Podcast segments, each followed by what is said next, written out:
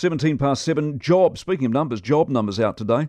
Uh, they will show yet again that when you close the border, everyone who wants to work has got a job, and employers start to scream about the skills. The figure will be about 3%, which is essentially full employment. So, is foreign labour our only option, or something else? Founder and CEO of Tech Futures Lab, Frances Valintine's with us. This morning. Good morning. We had a bloke on the show earlier on. He grows fruit and he's been into robotics for a while, and robots are going to replace people and jobs that, you know, jobs that we don't like to do. Is that where we need to go or not?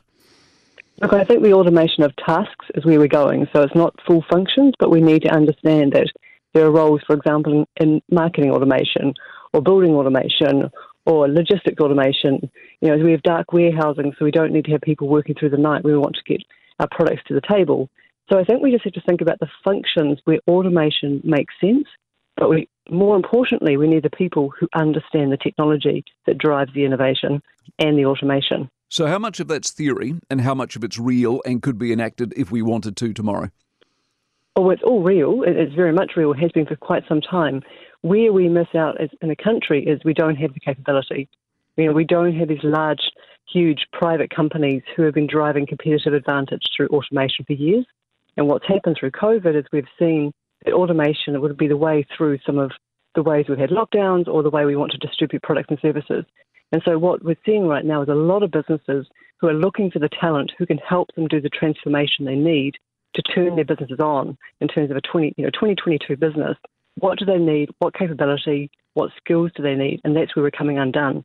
The technology exists and has done for quite some time. So why haven't we done better or more is it just a size and scale thing or not? Mostly it is. I mean, we're still 97, 98% small businesses.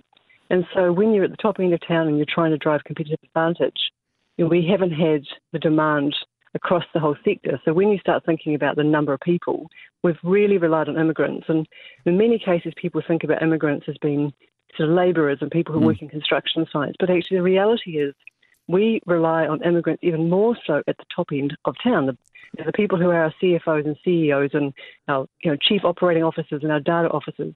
And so those people earn substantially more than the average Kiwi. And they come in with skills, they come in with the education, the experience, and the capability from working in organisations across the world.